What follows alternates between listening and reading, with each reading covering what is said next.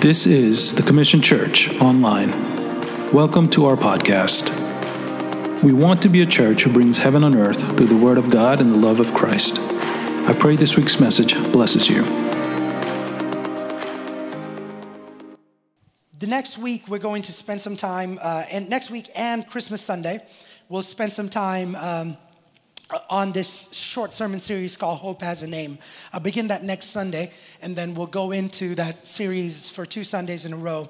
And on December 31st, we're going to have a great um, uh, celebration, a message that's going to help us get into the new year. Can you believe it's almost the end of the year? Man, that's amazing. Amen. Y'all not excited. You're like, uh. It's awesome. Amen. I am excited for the new year. Amen. Uh, I want to title my message this morning, When You Fast. When You Fast. Um, when we were going through the gospel according to Matthew, we, we talked about praying in chapter number six, and we paused when we came to the subject of fasting. And I told you we'll revisit that subject. There are good four or five verses that I said we'll revisit it. And the reason was every year, uh, we, we, I preach a message on fasting and prayer. I preach about it throughout the year, but I particularly spend a Sunday speaking about prayer and the importance and the power of prayer. Uh, the reason being, in the, the first week of January, January 6th to be precise, we begin our 21 day of fasting and prayer. As a church, we fast and we pray for 21 days. Uh, and it's something that we've done ever since the inception of this church, ever since year one. We have fasted and we have prayed as a church. And the reason we have seen God work in miraculous and mighty ways is because we are a church that prays. And it's going to be no different. This year, uh, the leadership team has decided that we're going to do a few more things in addition to what we did last year because it's important for us to spend time praying. I'll update you guys here in the following weeks. But uh, even though we're going to be meeting here only a couple times a week, uh, every day we're going to have an opportunity for prayer online. So if you're free and you would like prayers, or if you want to join and pray together, you, you would, you, would ha- you would have that chance on Discord. But today I want to spend some time talking about this to prepare your hearts and to ready your hearts, to give you ample enough time to pray about this and seek the face of the Lord about if you should fast and pray come January 6th. Some of y'all probably don't even need to wait till then. You could start this, uh, this attitude of fasting and prayer even now. But I want to go into Matthew 6 and I want to teach for a little bit. Can I teach for a little bit today? Is that okay? Uh, I might teach, I might preach, I might preach. Uh, we, we might do a little mixture of everything. But Matthew chapter 6, I'll talk a little bit about prayer. We'll talk about a little bit about fasting. In Matthew 6, verses 16, the Bible says this, and when you fast, someone say, when you fast. Do not look gloomy like the hypocrites, for they disfigure their faces, that, are, that their fasting may be seen by others. Truly, I say to you that they have received their reward. But when you fast, anoint your head and wash your face. And your fasting may not be seen by others, but by your Father who is in secret. And your Father who sees you in secret will reward you. The Bible begins this passage with the words, and when you fast, not if you fast. It begins by saying, when you fast. If you listen closely, when we talked about uh, the sermon was titled The Lord's Prayer in Matthew 6, it was uh, probably in July somewhere we, we talked about that. Um, I talked about prayer as well. In, in Luke, Jesus actually, we're going to read that verse later, but Luke, Luke actually talks about this. When Jesus started teaching about prayer, he said, But when you pray, pray likewise. Matthew talks about that too. Jesus is instructing his disciples, and he says, When you pray. So it is a given and it's understood that prayer and fasting are not optional. They are a given, they are a mandate by heaven to the believer. I want you to listen closely. And in, in John chapter 6, actually, uh, in, and, and the reason I say this, and the reason we're going to read this verse that we're going to read, is I want to teach you something. There are some things in the Christian walk and discipleship and in faith that is really hard to do as Christians. It's really, really hard to do. And one of the hardest things to do as a Christian and a believer is to pray. And we'll talk about that in just a second. And you can get the notes on the QR code uh, on the Bible app. If you need it, you could take down notes, write notes. Writing is good. Amen. Note takers are world changers. So write notes. In John chapter 6, Jesus is teaching his disciples. And some people that are listening to Jesus' message are finding, finding it really hard to understand what he's saying. Not just understand, but they're like, man, I don't think we can agree with this. I don't think we can we can do this, Jesus. Like this is a little hard for us to accept and to follow. You're asking a little too much from us. So in John chapter 6 and verse 60, many of his disciples came to him and said, This is a difficult teaching. Who can accept it? This is a difficult teaching. Who can accept it? And Jesus has this discourse. I want to skip a verses for the, for the lack of time. And in verse 66, the Bible says this From that time on, many of his disciples turned back and no longer walked with him. Why? Because Jesus did not negotiate with terrorists. He looked at them and said, If this is hard for you to understand, if it is hard for you to accept, he said, This is my message. I'm not going to change it up. I'm not going to sugarcoat it. I'm not going to give you a seeker friendly message. So they got upset and they walked away. Come on, am I talking to somebody? The, the same reason as to why many people leave church. They get super offended by what pastor said. Or they're not okay, okay for correction or, or okay with uh, being, uh, being corrected or being disciplined in some way or the other. And in verse 66, from that time on, many of his disciples turned back and no longer walked with him. And the next verse says, So Jesus cried about that. No, that's not what it said. It said, Jesus looked at his 12, these, these, these guys that walked away are people on the fringes. Jesus talked to the, the 12 that are close to him and said, Guys, y'all have the option right now. There's the door. Right, He says, Do you want to go too? Because I'm not changing my style, I'm not changing my message, and that's the same Jesus we serve. He's the same unchanging God yesterday, today, and forevermore. And there are some principles about fasting and prayer that I want to give you as the word teaches us today. Is that okay? And we as a church are going to be known as a church that fasts and prays because there's power in that. My question to us is what is your level of commitment to Jesus? See, not a lot of people are going to like this teaching about fasting, but it's an important part of your discipleship. Let me give you a few things about prayer real quick, and we'll talk. I'll, I'll uh, real quick. I'll talk about prayer. We'll talk about fasting, and then we'll pray and we'll close. Okay? All right. Prayer. Principles of prayer. Prayer is a universal expression. Let me teach for a few minutes here. All right. What do I mean by this? It doesn't matter who it is. It doesn't matter if you're a Christian or not. It doesn't matter if you're a Hindu, Buddhist, uh, if you're a Muslim, a Zoroastrian, it doesn't matter, whatever your religion is, prayer is a universal expression. What do I mean by that? Prayer is seeking of a transcendent being.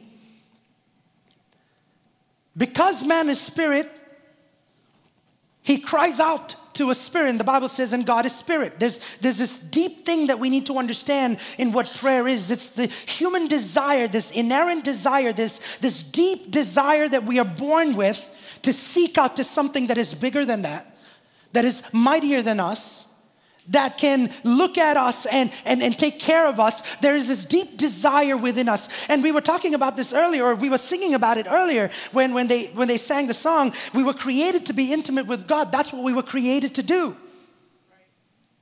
In Second Corinthians, Paul actually talks about that and says, The God of this age has blinded the minds of unbelievers so that they cannot see the light of the gospel that displays the glory of Christ, who is the image of God.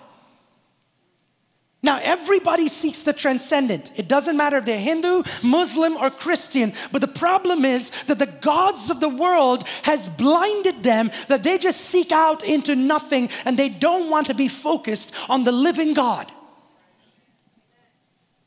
Be it the atheist who, who resorts to the, uh, the, the, the, things that he does, or, or, or, the, the feelings that he has, or the, the board, or, or the, the agnostic who believes in horoscopes, or the Muslim that, that bows down and prays five times or seven times a day, or the Jew who goes to the Wailing Wall and goes to and forth in in in a, in a, in a, in a moment of religiosity, praying and praying and praying, or be it the Hindu who goes up to a statue and offers incense incense and, and, and lights up incense like a Buddhist. It doesn't matter. Everybody is in seeking or is, is always seeking the transcendent being.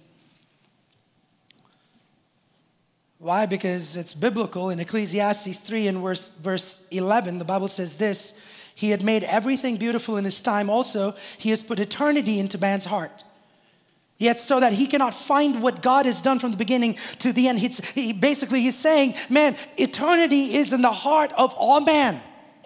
It doesn't matter what your expression is, it doesn't matter which God of the world has blinded you. You always have this yearning for eternity. What's going to happen next? Where am I going? He put eternity into our hearts, and naturally, our hearts gravitate towards seeking the supernatural.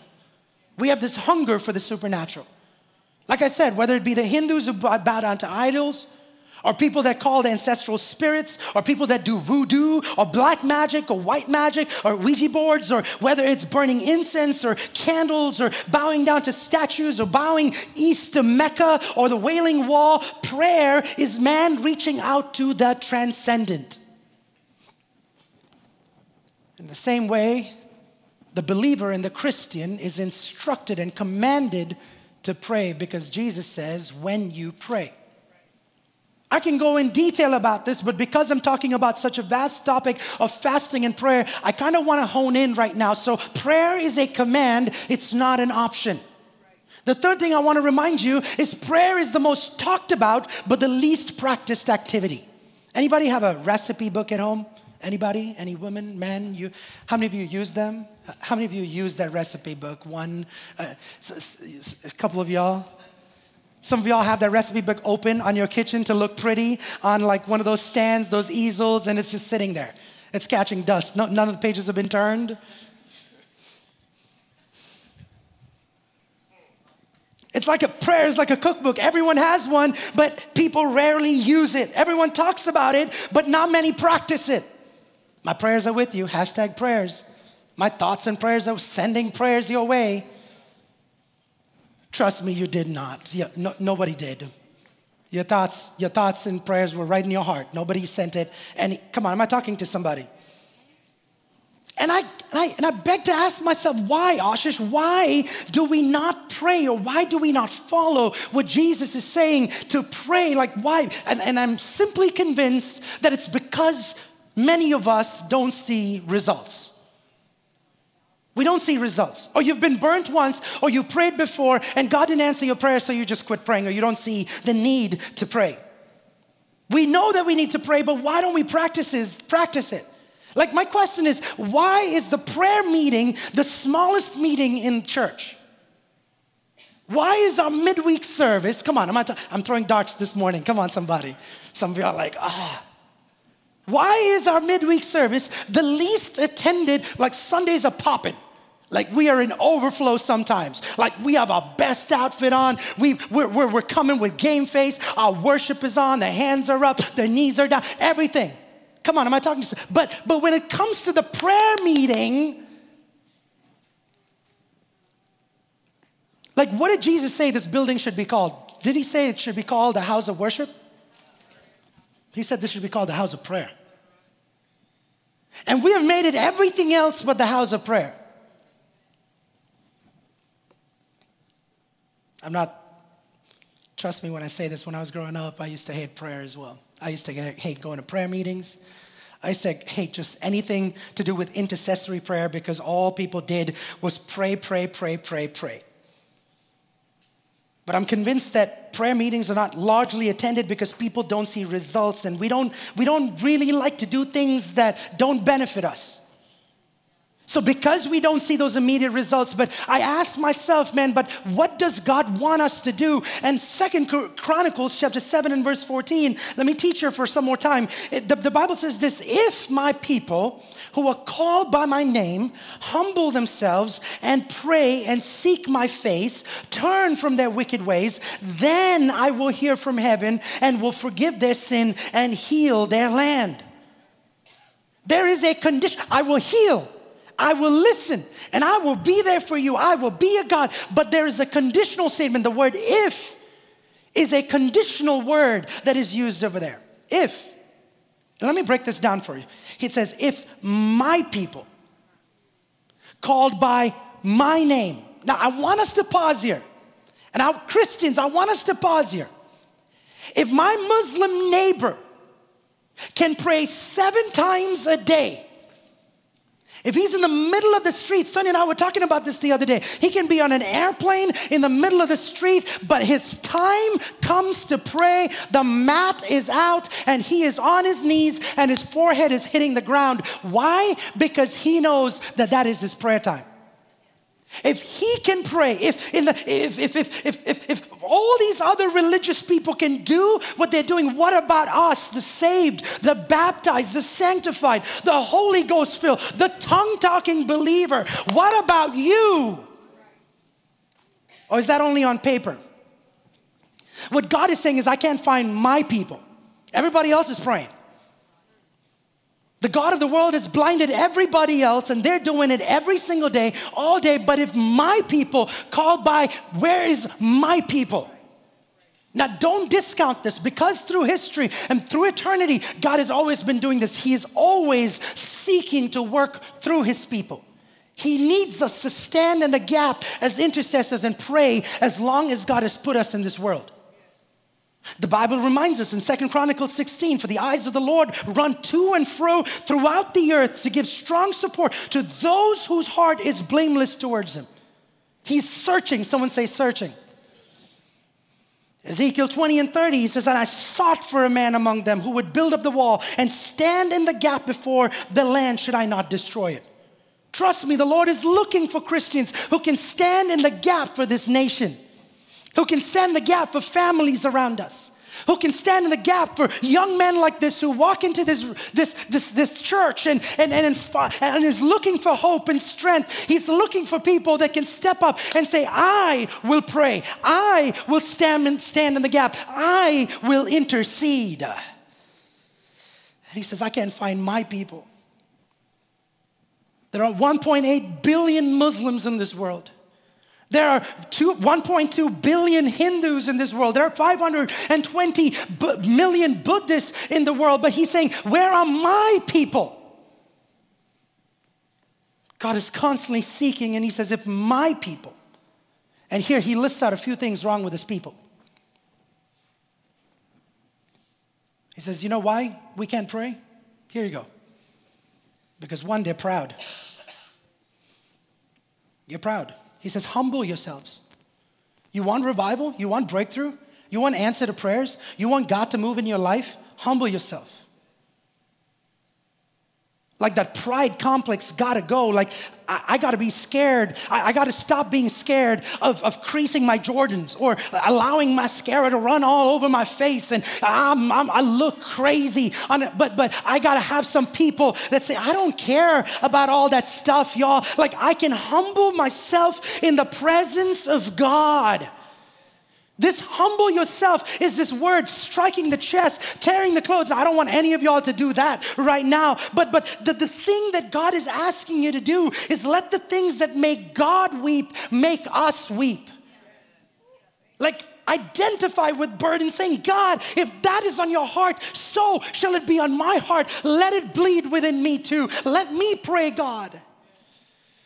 Ooh, I want us to wake up this morning. The second thing is, if, he says, if you humble yourselves, if you seek my face, praying is one thing and seeking face, seeking his face is another thing altogether. You know what seeking, the, seeking his face is? It means consecrating. It means setting yourself apart just for prayer. You can't watch TV and pray at the same time. Am I talking to somebody? We're in family prayer the other day, and my little one was doing this. Thank you, Lord, for this day. And Sonia said, Switch off the TV. you can't. It's either or.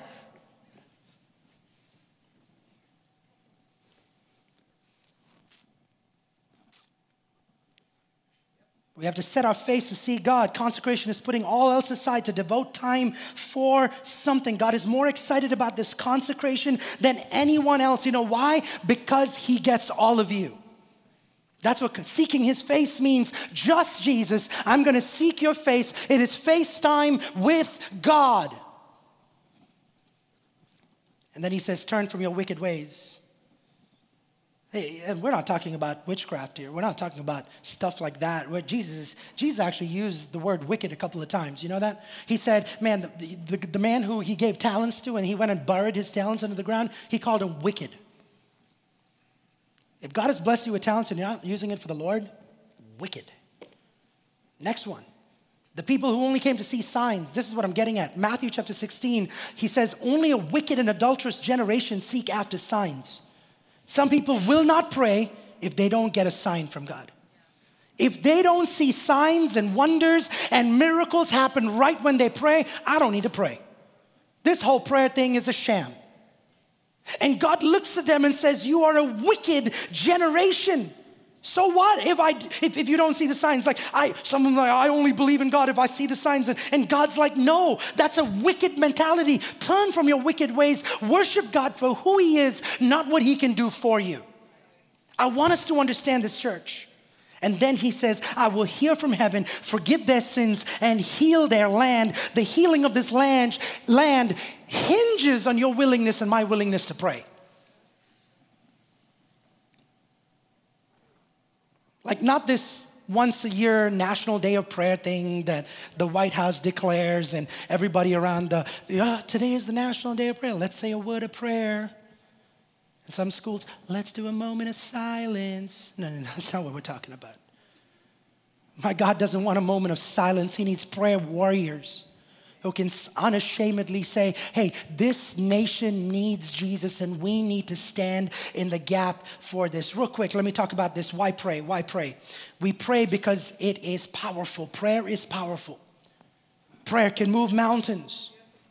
You know, in, in Matthew chapter 6 uh, and, and in Luke chapter 11, the disciples go up to Jesus and he says, they say, how can, can you teach us how to pray, Jesus? Just like John's, John taught his disciples how to pray. Can you teach us how to pray? Can I remind somebody that heaven to earth cannot happen without prayer? Jesus says, Man, uh, this is how you pray. Our Father who art in heaven, hallowed be thy name. Thy kingdom come. That's how Jesus starts. Prayer was the only thing that the disciples asked Jesus to teach them. Do you know that? He didn't say, Jesus, can you teach me? They, they, didn't say, teach us how to cast demons out. They didn't say, teach us how to heal the lame. They didn't say, Lord, teach us how to multiply bread and fish. None of that, church. They didn't say, Lord, teach us how to walk water, because that's going to amaze a few people. Like all the sensational stuff. They said, Lord, teach us how to pray. Like I was thinking about it the other day, Rebecca, and I'm like, man, they're and, and the words in Luke chapter 11, verse 1, here, here's what it says. One day, Jesus was praying in a certain place. When he finished, one of his disciples said to him, Lord, so this dude was actually standing there and looking at him. His disciples were probably like, man, where is this dude going? Like Mark chapter 1, the Bible says, and rising every, very early in the morning, it's not on the screen, while it was still dark, he departed and went out to a desolate pray, place, and there he, pr- he prayed. Like the day in Israel starts at 4 in the morning. So a few hours before that is like 2 in the morning. You and I are snoring at that point in time. Come on. Jesus wakes up at two in the morning. Come on. If you lived with Jesus and every single day he woke up at two, put on his robe, and walked out, you're like, I got to see what this dude is up to. This dude heals in the morning. He goes upon preaching in the morning. This dude is a big pastor, but two in the morning, he disappears. I need to know. We, we, we got to catch him in the act of whatever he's doing. We got to make this public. We got we call all the paparazzi. Let's make this. Let's let's write about this. What he, he does this every day. Only to find out that every single time Jesus walked out early in the morning to pray was to tune out every distraction around him, even his closest of his friends and being his disciples. He was like, I don't need y'all right next to me. Right now, it's time between God, my Father, and me, who also happens to be God. If God can pray, so can you. Ooh. He was gone two hours, three hours. Where's Jesus? Oh, he's, he left early this morning. No, he's not selling stuff. He's, he's out there praying in the wilderness. He's out there praying in loneliness in his secret place. He is praying, and, and then he's, they started putting things together. They were like, Man, we have a meeting at 10 o'clock in the morning. When is this guy gonna come back? Like, we're supposed to preach at Peter's house at 3 in the afternoon, and Jesus hasn't come back. He needs to prepare, he needs to have lunch, he needs to get ready. But he shows up at Peter's house, and the lame start walking. Like, he shows up at Peter's house, and the, he, he prays for the blind, and bam, the blind sees. Come on. But Jesus, that took two seconds, Jesus. That, that healing took two, no, no, no, no. The healing might have taken two seconds, but the prayer took four hours. The two second healing took four hours of prayer. Don't sit back and wonder why God doesn't move when you and I have not put in the work in the first place they began understanding that they have to do more than one thing to start doing the other thing. Like by deductive reasoning, logic, they concluded for him to do that, he has to remove himself from the distractions of the world and all the world has to offer. And for him to do that, he has to stop doing this. And for him to do that, he has to start doing this. And for them, they began to understand man, prayer, that is the secret ingredient that makes Jesus Jesus. So they looked at Jesus and said, Jesus, teach us how to. They didn't say, teach us how to cast out demons because they knew that that was just a product. Oh, sorry about that. That was just a product, Rebecca of what the underlying practice was, what the underlying character was, what the underlying thing was. And that was a man who resolved to prayer day after day in his good times, in his bad times, in his high points, in his low points. Come on, somebody. It was just not on the mountaintops he prayed, he prayed in the valley. He prayed when he was approaching death. The last thing that he ever did was walk into a garden called Gethsemane. He bowed down on his knees. He closed his eyes. The Bible says he prayed. He prayed and he prayed. He was nervous. He was going through trauma. He was going through heartache. And the Bible said it was so bad that he started sweating tears, but he still prayed. He didn't give up uh, because he knew that God, his Father, was on the other side and he is listening to every prayer and every word that comes out of your mouth. Jesus knew the cross wasn't going to disappear because he prayed, but he knew that that's all he knew how to do. Christian, when nothing else works for you, do what you know best. Uh, Jesus prayed on the mountaintops, uh, he prayed in the valley lows, uh, but one thing that kept him steady was his attitude to saying, Nothing in this world will stop me from communicating to my Father in heaven. Nothing. I told you I was going to teach, and now I'm preaching. Come on. Teach, Ashish. Come on, come on, come on. Ooh, these help us. The more time you spend with God, the less time you spend with man. Like that same issue that you're spending five hours working through, like five hours, you've been on the phone with that person just trying to work things out, five hours spent in prayer. Go spend those five hours in prayer and see how drastically that changes your day. You've been mentally exhausted after those five hours of dealing with that issue yourself. Try it. Try it. Try it. Whew. Jesus. I know that the enemy's not going to like it. Some of y'all are probably sitting here and, Pastor, I've tried it before. I've tried praying and I've gotten good at it. And every time I got good at it, the enemy didn't like it like the enemy started attacking. But like, isn't that like normal? Remember the like like when the enemy's mad, when the devil is mad, God is happy. Like both of them are not to be happy together. That's that's not to be possible at all. When you pray, God is happy. And when God is happy, it's only normal that the enemy is not getting his time from you. Jesus, speak to us. The enemy's not going to like it. He doesn't like consecration.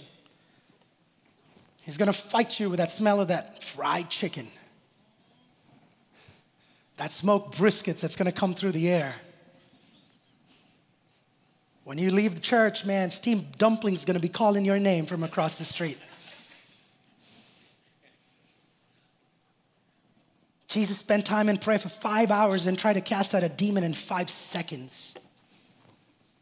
And we expect to spend 15 minutes in prayer and to try, try to cast out the same dem- demon in five seconds. Come on, am I talking to somebody? And God's like, no, nah, doesn't, doesn't work that way. Everybody wants to see breakthrough. Everybody wants to pray over breakthrough. But y'all, go into the prayer room first. I told you I was to, some, some of us are not to like this message. And that was me in my early days of ministry. I was like, I'm called to be a pastor. I'm called to be a minister. I'm going to pray for everybody. I was just casting demons out of everybody. Come loose right now in Jesus' name. I bind you. Come loose. I bind you. What's your name? Where you from? I bind you. Come loose. And the, and the demon was like super confused. Like, do you want me to come loose or be bound? Like, what's like? like, make up your mind. But here, here I was trying to do deliverance ministry for 30 minutes without even praying for 30 minutes.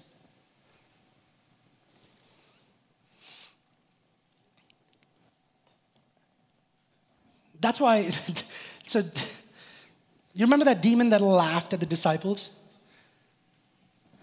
Like they were trying to cast this demon out, and Jesus says, Man, this kind, they go back to Jesus, like, hey, what happened? Jesus, like, this kind does not come out, but through what? Prayer and fasting. The Christian needs to fast and pray if you want to see supernatural results. If you want to be a lukewarm Christian, come to me after service. I didn't pray for you. But if you want to be a lukewarm Christian, this doesn't apply. This message does not apply to you. I hope you don't. Let me, let me go to fasting. You good with that? We'll talk about fasting real quick and we'll pray and close. Fasting is critical to the Christian too. But so many people either ignore fasting or they misunderstand what fasting is all about. And, and today I kind of want to clarify both of those things. Like, fasting is not something we do because everyone else is doing it. It's not a religious practice, it's a biblical mandate. Someone say it's a mandate. Like, you'll find examples in the Bible of corporate fasting, like we're going to be doing as a church, and personal fasting, like we're going to be doing as a church. We're fasting as a church, and there are people that might be fasting individually in your homes, in your families.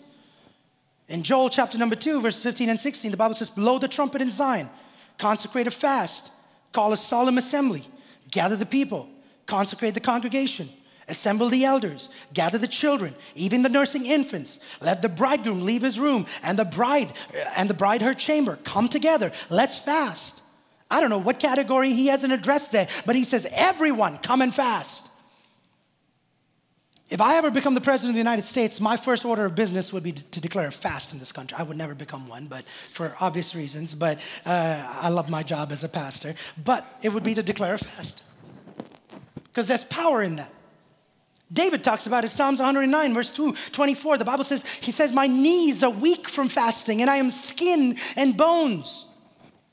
I want to remind you, don't get scared. It, it takes at least 30 days for your knees to become weak from not eating. So David's probably been fasting for at least 30 days here. I've seen some people, you fast two days and you're like, I'm dying, Pastor. I don't, don't know how you do it, Pastor. I just need my food. We'll talk about it in just a second. Matthew chapter 4 and verse 2. Uh, and after fasting 40 days and 40 nights, he was hungry. Who? Jesus. Why fast? Because Jesus is our model. Fasting always was intended to revolve around the abstinence from food, not from Instagram. Don't come up to me and tell me, Pastor, I'm fasting from Instagram for 21 days. I will pray for you and we will cast that devil out. That's not what fast. That's a product of fasting that has to happen. It's a by. If you're fasting, food and Instagram. Don't. I don't expect you to be on Instagram and fast together. That's not possible. We're talking strictly about someone say food. Oh, that was so light. It's so weak, y'all. Someone say food. Yeah, thank you. Like food always has this ability to either build us or break us. Food has made people fall, and food has built people. Yeah? Like you can go to your yearly doctor's appointment and your annual, and your doctor can look at you and say, You need to gain some weight. You need to eat more. You need to become more healthier. And if you're like me, he'll be like, You need to stop eating as much as you are. Like, that's not normal. Like, we need to lose a ton of weight, like 40 pounds. All the guys and the amens went down right now. But in the Bible, the Bible talks about one day fast and three days fast, or a seven day fast, or 21 day fast, or 30 days, or 40 days. No one in the Bible has fasted for more than 40 days. And there's no fixed law. We as a church do 21 because it's three weeks. It gives ample enough time for different people in different areas in their life to do a fast that works for them. And I want to assure you, you will not die. Like the human body is designed, and it's proven scientifically, to go without food for 40 days. But pastor, that's not true. Like uh, uh, when, when I was when, when I fasted, I got really hungry. That that's see see that's what you call that that. You don't call that hunger. You call it habit. You call that craving. That's what that is. When you're fasting and actually doing the right kind of fast, not just not not, not eating. I'm talking about fasting, fasting, and when you're praying with your fasting, and when you're reading the Bible with your fasting, when you're talking to God with fasting, it is impossible to be hungry after a few days. And I'm gonna break it down. For a few days, you will. But after that, everything else is called craving, it's called habit. Daniel fasted, Moses, Ezekiel, Jesus fasted for 40 days. It's the 41st day that the body begins to eat its own muscle. That's when starvation begins. Like what happens at 12 p.m. after the second day of fast is just craving for grease. That's what it is. It's the lust of the flesh throwing a tantrum. That's the best I can put it. That's when you got to be like, hush. In the name of Jesus, we're going to overcome this. When you're past 10 days, man, I've done this a couple of times before. When you're past 10 days, you have to force yourself to break your fast. Like there are 21 days after the 21 day fast, we go out to eat and everyone's like, Pastor, are you're so hungry. I'm like, no, not really.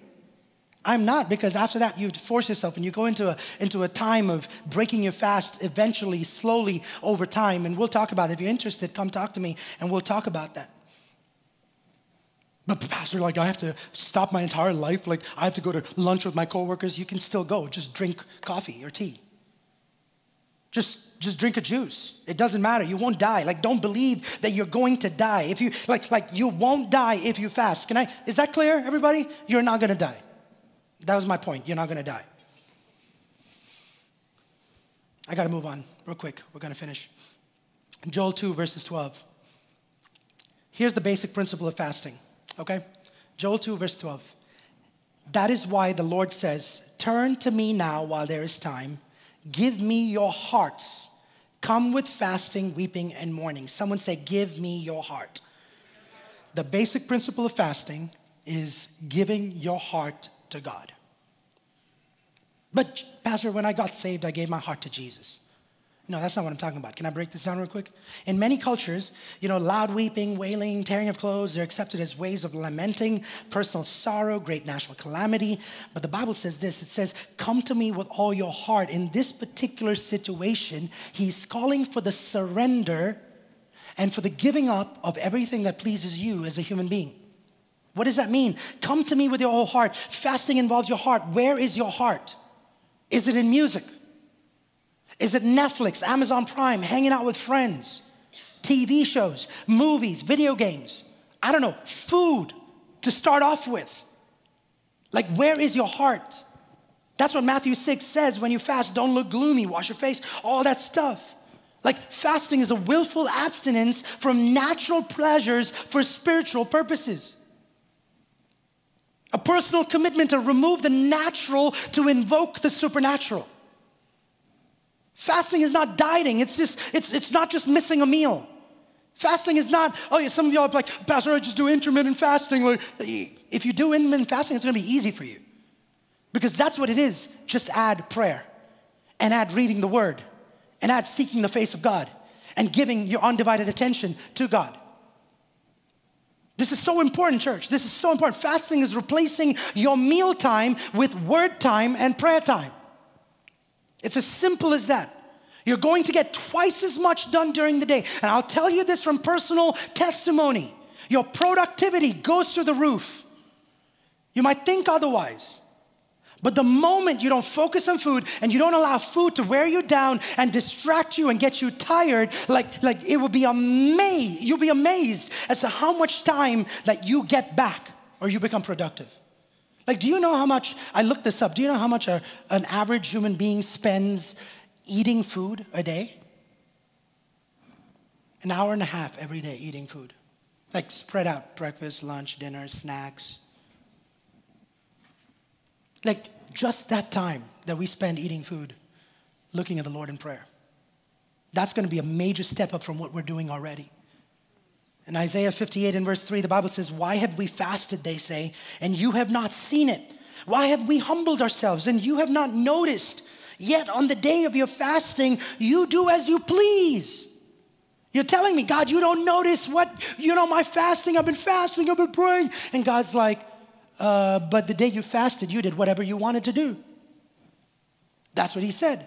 Yet on the day of your fasting, you do as you please. Like fasting is not to impress God, church, it's to build us. I want us to understand this. You're fasting, but you're still watching Squid Game and Lupin. You're fasting, but you're still hanging out with your homies. Like you're fasting, like, like, but but you're doing all of that stuff that you regularly do every single day. Like, what's the difference? You're starving. Pretty much starving. God says, man, you do as you please. Please. The word pleasure comes from the word please. Please your pleasure. Fasting is just not mi- missing meals, it's focusing on God, it's abandoning pleasures, it's abandoning what pleases you and makes you feel good. Fasting is just not giving up sugars because you're ple- you, you, that's your pleasure. No, no, no. It's fasting food and giving up sugars. I got to finish this. Fasting is reading, studying, meditating, spending time with God.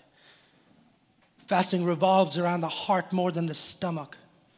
Get quiet when there's no noise around. Get in the closet. Tune out all the noise. Fasting is leaning into God, leaning away from friends. Like fasting disconnects me from the world.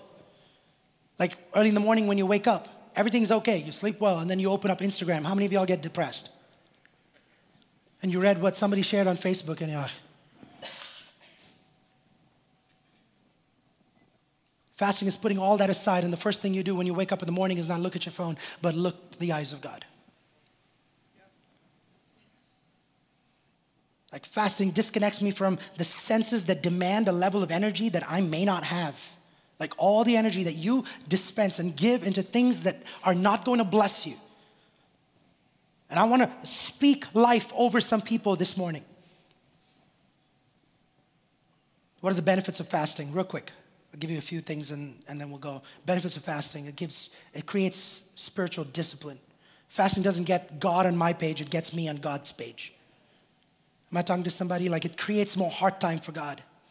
It clears up your tummy and your schedule, and hunger for God and His word increases. Intimacy for God increases. The second thing, you have a clear and sober mind. I look forward to my 21 days of fasting every year because man, my thinking is so pure. It is so so clear. It is I have heightened attention. I have heightened focus. Why? Because I choose to fast and pray. The time of fasting clears up your heart, the purity of your heart, the purity of your mind. It improves my physical health.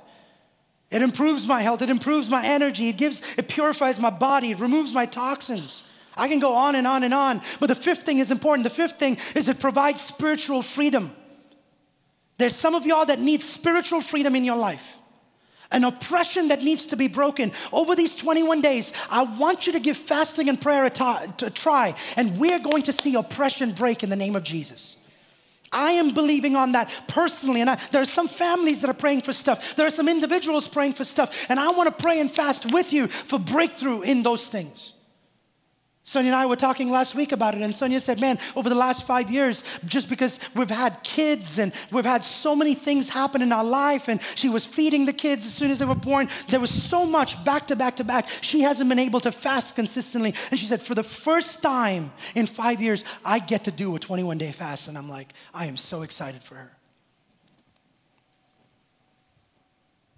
Some of us need to make a decision because I believe that there's some bondage that we are believing for. And as a family, we're believing to break some stuff because I believe in my heart that it can break. In Daniel chapter 10 and verse 12, the Bible says, Do not be afraid, Daniel, since the first day that you set your mind to gain understanding and to humble yourself before God, your words were heard, and I have come in response to them. Daniel's been fasting for 21 days, and God reminds him from the first day that you started fasting, that first day, I answered your prayers and I sent the answer already. But guess what? oppression will come in the way. It will st- stand in your path. And Ephesians 6 12 says that, For we do not wrestle against flesh and blood, but against principalities, against powers, against rulers of darkness of this age, against spiritual hosts of wickedness in heavenly places. Principalities literally means prince over cities. There are different cities, different rules, different cultures, and they're princes of palaces, the rulers of darkness, the rulers of this age. And we are going to break those bondages, those rulers of our generation. The rulers of your generation and those principalities that you had in your generation growing up, it's not the same demons that our kids are facing. This fasting and prayer, we are going to stand in the gap and we are going to pray for deliverance and breakthrough over our kids, over our next generation. Fasting breaks habits and bondages. If you have addictions, fasting will break that. The sixth thing is protection. God gives you protection. He takes care of you when you fast. And, seven, answer to prayers. Worshiping and fasting, God starts talking, man. When you have life changing decisions to make, try fasting and praying. Tuning into God's station and God's channel during fasting and prayer. When, when, when, when you go quiet, God can, God can speak. That's what fasting is. The last one is spiritual sensitivity, your discernment, your ability to gauge right from wrong. It's amazing. It's amazing. Worship team, you guys can get ready. Stand to your feet, everybody. This last one, you can take a picture of the screen, but let me give you a tip how to fast real quick. How to fast. Five things. You don't have to write it down in your book. You can go back and write it down in your book. If you were writing, just take a picture of it. How to fast. One, set your objective. You have three weeks from now to start. On the 6th, we begin our 21 day fast. Today, this week, you can pray about setting your objective. Set a tangible goal, something doable. Don't say, Pastor's fasting for 21 days, I'm gonna fast for 21 days. You, if you have fasted before, and you know what goes into fasting, and if you're physically able, I have no problem. Come in, fast. Let's do it. I will fast with you. And we've done this before. There are many people in our church, we've fasted together 21 full days. We've drank water, juices. I'm not going to be holier than thou and tell you that I've not drank juices or smoothies. I've done that to replenish my strength. I have done it. You have to pick what works for you. I am not demanding that everybody fast for 20. Some of you all, I saw your faces while I was preaching. You're like, Lord, 21 days without food. Like, I don't know how that's going to be, Pastor. You just got to commit to it. Like, set your objective. The first thing is set your objective. What do I mean? Like, are you looking for guidance?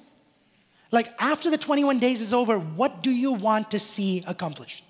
Are you looking for wisdom? Are you looking for healing? Are you looking for deliverance, bondage, like, like healing from like, like healing from uh, physical ailment or healing from a bondage, breakthrough? It could be sexual sin. I don't know. Be specific when you pray. Lay a goal for the 21 days. The second one is make a commitment. You can do a 21, you can do a 14, you can do a 1, you can do a 3. You can do, hey, I will, I will fast two meals and I work every day, Pastor. I have, I am, you know, I, I have, I take medication. So this is where I, I don't want y'all to think that I'm cruel and I'm evil here. Right? I understand that you have to have a meal before your medication. If you have to take medication, submit yourself to fasting and prayer like a Daniel fast, where you only eat vegetables or and fruits. One of those things. There are different kinds, and you can come talk to me. And next week, we're going to be handing out a, a fasting guide that will help you through all of these questions that you can that, that you could be that could answer. The, the only thing I don't want you to do is look at me and saying, Pastor, I'm fasting Netflix. I'll be so mad at you. After preaching this entire message, if you come and tell me I gave up candy canes for 21 days, I'd be like, Are you serious? That's the only thing I don't want to hear.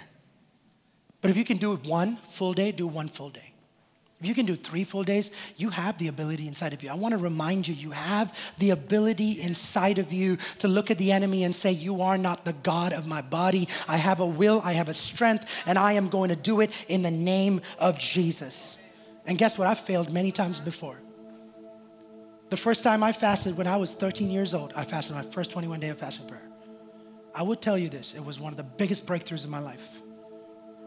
Those were my initial stages of ministry. In the year I fasted 21 days for the first time, given I was a student. I had my summer vacations. There was nothing else I was doing. I was in church all the time, fasting, seeking the, the face of the Lord. Something dramatic happened, and God shifted me from where I, I, I was into the next level of anointing that God put on my life. Prepare yourself physically. This year, I'm actually going to start early, preparing my body. Because I know as I get older, it's getting difficult. It's getting a little more difficult than it used to be. So I have to, I, I, I'm going to prepare weeks earlier where I'm going to take away meals slowly, preparing myself for that 21 day fast. Start, start doing it early if you can. Because man, it's, it's, it's hard, but discipline is important. Usually day one is not big of a deal. You're, you're like, oh, you have, you're like, I can do this. You're, you know, your, your body's pretty much resting. Can I break this down real quick? Just bear with me. Day three is basically, man, uh, like, like your, your stomach starts producing gastric acids that like it's it like when you eat actually like once you consume food whatever food you, you eat your body produces gastric acids that help break down that food. Like like you know those hunger pangs that come in? Like the, the pain that, that that you start feeling at 12 o'clock and you're like oh, i'm hungry i gotta eat right now. Like the pain comes when those acids cannot find food. And at 8 a.m your brain tells your stomach that it can expect that cinnamon toast crunch or those buttermilk pancakes with a side of bacon. It's just telling, your brain is just telling your body that it needs it. It's not that you're hungry. At 10:30, your brain tells your stomach to ask you for that nut bar. At 12, for that pad thai. Your brain's just telling you. So when your stomach doesn't receive what your brain is telling you to expect, your gastric juices in your stomach doesn't have that cinnamon toast to digest, so it starts working with what it has. You're not dying. You're not I don't know. I. No, no. It's just basically eating away at what's already there, and that's good for you. All that stuff that's in that lining, it's taken care of. You don't need fresh food. Someone say Amen.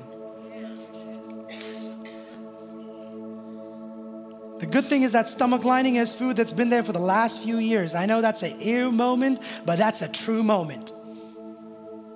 Day four, this is the day that you think you're gonna die. When breakfast time hits and everybody else is eating, you drink water, Angela. Drink water. At, eight, at 11 a.m., when you're like, that fruit bar is calling my name, you drink water. If you have to drink juice, you drink coconut water, you drink some coconut water. Day six and seven, this is where it gets challenging. Six is the number of man. Like the brain in your stomach is fighting. Brain says release, your stomach says there's nothing there finally said, the brain will say, Man, I'm done telling you. I'm done. We're fought. I am done warning you. I'm done telling you that you need something. You do you. And that's when your release starts happening. The day of the seventh day is a day of freedom. Is where the, the number of man gives way and God says, I'll take over. Number seven through 21 is cruise control. Your first week is going to be the hardest week, church. But the last thing is, uh, second last thing is prepare yourself spiritually. Some of us need to deal with unconfessed sin. Seek forgiveness from people that you've offended, who have hurt you. Ask God to fill you with His Holy Spirit. Surrender your life fully to Christ. The last one is put yourself on a schedule. Decide what you're going to do, how you're going to pray, when you're going to pray, how you're going to spend time with God. Can we close eyes all over this place as we just get into a time of prayer? I know I went over just by a little bit today, but I just want to I just wanted to teach this in its entirety. I know it's a lot of subject matter to kind of digest today, but I want us to really understand this as something that's important and something that can change your life. I want to remind you again fasting is a private decision to reorient your purposes, your priorities. Like I said earlier, fasting is this willful abstinence from natural pleasures for spiritual nourishment. That's what it is. Fasting and prayer is dedicating time to spend time in prayer without consuming food. That's what fasting is. Fasting is using the time that you would otherwise use for eating food to pray and spend time in the presence of God. I told you, fast, fasting and prayer changes us. It doesn't change God, it's for us. Fasting and prayer doesn't manipulate God, it positions you to receive more from God. As we just get ready to pray today, if there's anybody that needs prayers today, just I'm going to pray over everybody that's over here. And as the worship team comes up, as we do every week, they're going to just spend some time in worship and prayer. But I'm going to just pray over everybody standing over here. There's anybody that needs prayers today about anything, would you slip up your hands real quick? Let me pray over you. There's something that you're praying for, you're believing for. If you're at home, if you're sick in your bodies, just lift up your hand wherever you are, wherever you're watching from. There's a breakthrough that you're expecting. We're going to pray for Andrew and Lydia's kids. They are sick. We're going to pray for them, healing on their bodies. There are many people that are traveling on vacation. We're going to pray for them. Every person in this room that has your hands lifted up, whatever that prayer need is, right now, all over this place, Father, I pray for each and every individual. Whatever they're praying over, whatever they're believing for, in the name and by the power of Jesus, we pray, God, that you will bring it to pass. Your word says, Ask and it shall be given, knock and it shall be opened. Seek and you shall find. And today, God, we do all three and we knock on the door of heaven, expecting miraculous, expecting breakthrough, expecting you to move in a supernatural way. So, Father, every need in this place, whether physical, financial, personal, in the name of Jesus, Father, I pray for healing, breakthrough, and deliverance all over this place. We thank you for what you've done and what you're going to do. Thank you for our time today. Thank you, Lord, for bringing us to church today. Thank you for health. Thank you for strength. Thank you for giving us, Lord, the ability to wake up from our beds this morning. I thank you for every person that's visiting with us today. I thank you for every need in this place. We ask that Jesus will be lifted up, that Jesus will be glorified. All glory and honor be unto you. We thank you, Lord, for what you've done and what you're going to do. Father, I pray, God, for every unspoken need in this place every family that has gone through a loss, every family that's going through pain. There are some people that are going through unsurmountable pain of loss. And I pray for each one of them in the name of Jesus. I pray for their families. I pray for their marriages. I pray, God, that you will restore that which has been broken. I thank you because your hand is upon our church, your hand is upon our people. Thank you, Abba Father. All glory and honor be unto you. Father, I pray for Rebecca that is at home. She is not feeling well. She has a cold. I pray for healing on her body as well. Eric and Rebecca be healed in the name of Jesus. Thank you, Father. We pray for healing. Thank you, Abba Father. We give you praise. We give you glory. In Jesus' name we pray. Church, may the Lord bless you. May he keep you. May he cause his face to shine upon you. May he be gracious to you. May he lift his countenance your direction. And may he give you peace that passeth all understanding. In Jesus' name we pray. Amen. Thank you for listening. We love bringing you the word on so many different platforms. We are so thankful for what God is doing in and through us. We'd love for you to subscribe so you don't miss out, and don't forget to share this message if it has blessed you.